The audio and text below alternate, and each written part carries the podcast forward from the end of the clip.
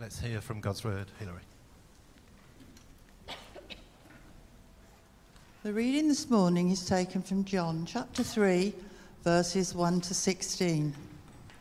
Now there was a man of the Pharisees named Nicodemus, a member of the Jewish ruling council. He came to Jesus at night and said, "Rabbi, we know you are a teacher who has come from God, for no one could perform the miraculous signs you are doing in God were not with him." In reply, Jesus declared, "I tell you the truth, no one can see the kingdom of God unless he is born again." "How can a man be born when he's old?" Nicodemus asks. "Surely he cannot enter a second time into his mother's womb to be born?"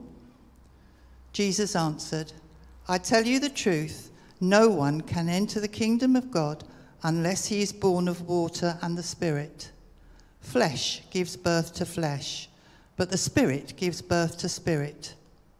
You should not be surprised at my saying, 'You must be born again.' The wind blows wherever it pleases.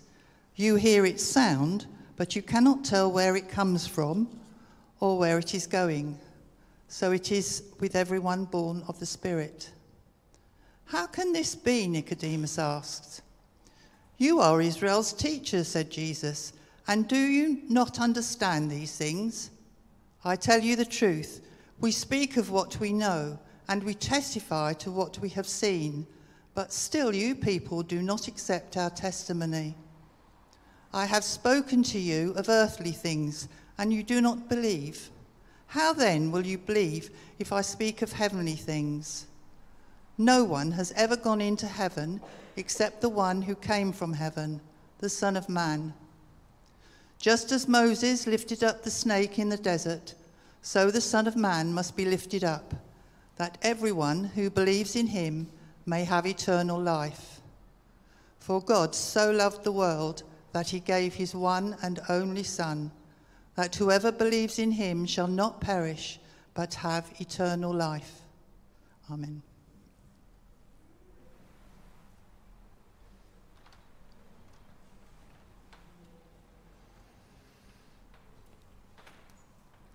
Wonderful. Thank you, Hilary, very much indeed. Now, I don't know about you, but I love a good story, where the characters are interesting, the plot is unpredictable, and the reader is kept in suspense, not really able to anticipate the ending until it's disclosed. And the Bible is actually full of really good stories. One of the problems for those of us who read the Bible so often is that maybe we get to know the stories so much that we kind of miss the fact that they are so exciting and so special. And some of the Bible stories are a little bit less obvious because you kind of have to piece together a number of different sections to get the story. And that's true of Nicodemus. And that's what I'd like to do this morning, because whether you know this character or not, here is a great story. Here is an amazing person whose contribution into the life of Jesus is recorded in John's Gospel. And stay with me as we follow this story. Here was a Jewish leader who was curious about Jesus and therefore about faith. And this was quite a challenge in itself, because the Pharisees were by definition those who taught and practiced Judaism. And one of the main Jewish expectations at the time was that the Messiah would come, and they had very fixed ideas as to what that Messiah would look like. And Jesus certainly didn't match their expectations. And the vast majority of the Jews of the time saw Jesus as both a nuisance and a threat. They opposed everything that he said, and he did. But deep down, Nicodemus felt differently. He was curious about Jesus. He wondered, what if there is some truth in what Jesus is saying? He's just turned water into wine at a wedding in Cana. He's challenged the money changers and those who were selling doves in the temple courtyard. This man has courage. This man has power. Many people are following him. What if he's right? Could he possibly be the Messiah? Nicodemus was attracted by the character and the teaching of Jesus, and he was curious to know more.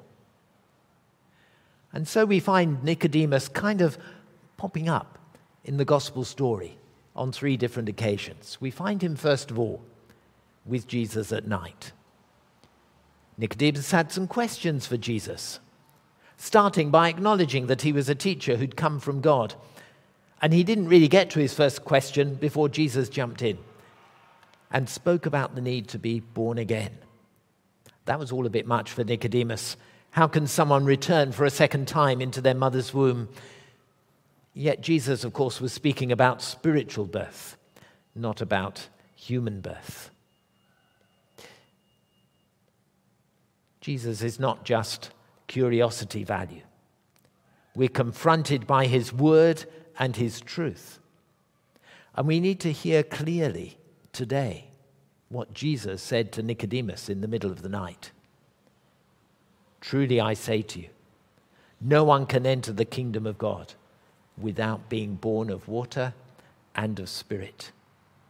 You must be born again may not be the language of our society, but it is the language of Jesus. Any woman who has given birth will understand this analogy in a way that I cannot possibly understand. But I do think we can say that the focus here of using the analogy of new birth is not so much to talk about the experience of the mother as the transformation of a baby from one space to another space, from one kind of living to another kind of living. We have a wonderful book at home called Being Born, which touches on the emotional aspects of birth from a baby's point of view. What is going on here as the baby makes that phenomenal transition from the womb into the world? Something very profound. And this is what Jesus was saying to Nicodemus about coming to faith. Something very profound is happening here. Not just accepting creeds, not just believing in a person, but journeying into a new dimension of life. Conversion is a sense of turning around, but new birth gives the sense of moving on from one life to another, and both images are entirely appropriate in coming to faith in Jesus.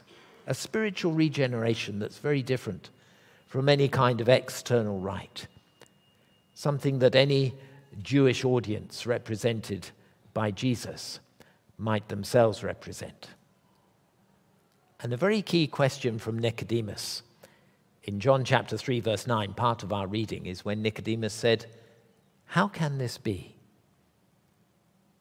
And the extended response of Jesus takes us to one of the most familiar verses of the Bible, that God loved the world so much that he gave his only Son, so that everyone who believes in him may not perish, but have eternal life. And that, of course, is the key to the gospel. That God loved this world so much that he gave his only Son, Jesus, who in his death and in his resurrection provided the way whereby we can have eternal life. But did Nicodemus accept that? We're left in suspense in this story. This is a story of an elusive character in the time of Jesus, and we don't quite know how Nicodemus responded to this nighttime conversation. Then he pops up again in the temple a little while later. It was festival time, and Jerusalem was crowded with visitors, and Jesus was teaching in front of the crowds in the temple courtyard.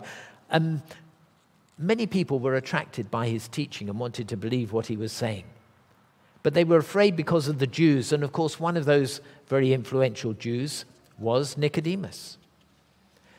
And in this setting, Jesus spoke of himself as living water. In fact, it's in this setting that our text card for this year comes. "Let anyone who is thirsty," said Jesus, "come to me and drink. For whoever believes in me, as Scripture has said, rivers of living water will flow from within them." The Pharisees were cross that the temple police didn't arrest Jesus on the basis that he was deceiving the crowd with some false teaching. And here comes Nicodemus again onto the scene. And this time he talks to his fellow Pharisees and reminds them of what their own law says, that no one should be judged without first being given a hearing to find out exactly what they're saying and doing. And Nicodemus is pushing his fellow Pharisees at this point, appealing to them to listen to Jesus, to give him a fair hearing. But even that triggered a dismissive response, as his fellow Pharisees said to Nicodemus, "Do you come from Galilee as well?" As if nothing good could ever come from that part of the world. And again, we're left in suspense. Nicodemus gives no answer to his fellow Pharisees. Once again, we don't really know what Nicodemus believed. But there was something going on in him, because he was wanting to defend Jesus when his colleagues seemed to be unfair.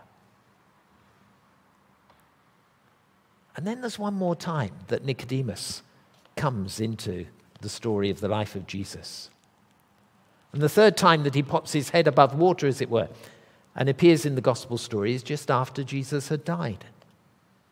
We don't know if he actually saw the crucifixion firsthand, but what we do know is that he prepared some very expensive spices to lavish the body of Jesus for his burial, and that he accompanied Joseph of Arimathea to the grave. No spoken words are recorded this time. If there was any conversation between Jesus and between Nicodemus and Joseph of Arimathea, then the conversation between those two remains unwritten. But the great extravagance of the gift of these spices says more than words could ever say. It wasn't any of the Marys who were standing by as Jesus was crucified, nor was it any of the disciples. It was rather two most unlikely people who took care of the body of Jesus: Joseph of Arimathea and Nicodemus.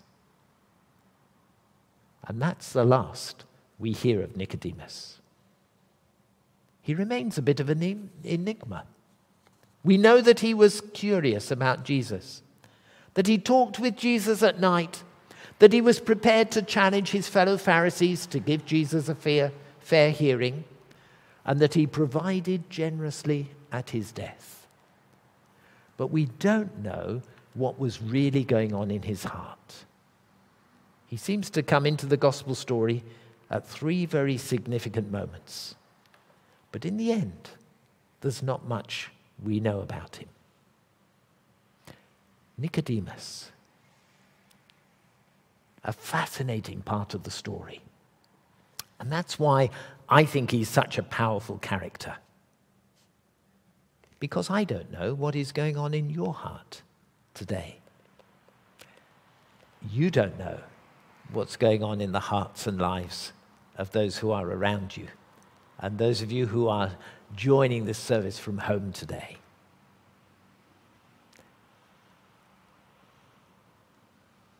I don't know whether you are just curious about Jesus, or whether you do believe, as our song just said, that he is the Son of God, the Savior of the world.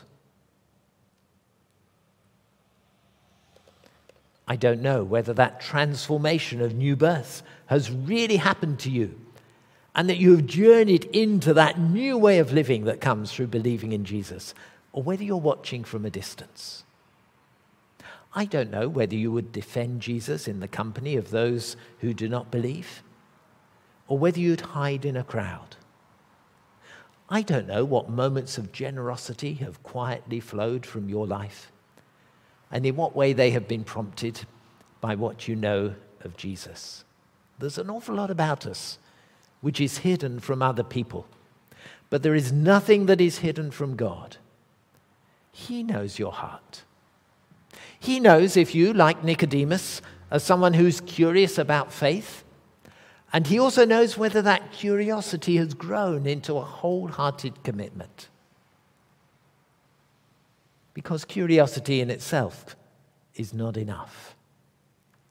Jesus calls us to put our trust in him, to stand up, to be counted for him, to sacrifice our lives for him. We saw glimpses of that in Nicodemus, but never knew how deep his commitment really went. And as far as I know, there's not any other record which tells us anything about him. I wonder if everyone was like Nicodemus, would we have had the story of the early church that was on the video in 3.5 minutes? I love the curiosity that Nicodemus shows. And if you relate to Nicodemus today, then that's wonderful. That element of curiosity, that asking of questions. I love the way in which Nicodemus defended Jesus. That's great. I love the generosity that he showed as his death. That is great. But it's not the whole story. Curiosity needs to develop into commitment. Where are today's the Apostle Paul's, Peter's, and Timothy's? The pioneers of the early church, whose boldness and courage had such a profound impact on those who were around them, and through whom that church spread and grew so fast in those early years. There's a sense in which we're moving into a new generation of church life. And as we move into that, where is the excitement, the apostolic spirit? The depth of commitment that will lead to people coming to see and to know Jesus for themselves. Don't stay in the place of curiosity. Don't hide in the crowd. Don't limit your faith to times when no one else is watching. Stand up, look up, step up, and let your curiosity grow into a deep and wholehearted commitment. A commitment that is expressed so powerfully in baptism, that leads on into a growing discipleship as you allow Jesus to have full control of your life. Hear the story of Nicodemus, and then move on from curiosity to commitment. And the way in which we're able to respond to that this morning is through this very familiar but special act of taking bread and wine in communion, which is not just a ritual, but it is a true heartfelt opportunity to say, yes, Lord, I'm not just curious about you, I'm committed to you. And so we're going to distribute the bread and the wine while we sing the next song. And those of you at home, I trust that you have got some bread and wine ready so that you can share in this part of the service as well. And we'll distribute while we're singing. And therefore, I'm going to suggest that you remain seated while you sing this time, because that just makes it a little bit easier. And those deacons who are involved in serving, just to come across to the table and to distribute the elements. And then all together, we will eat and drink after the song.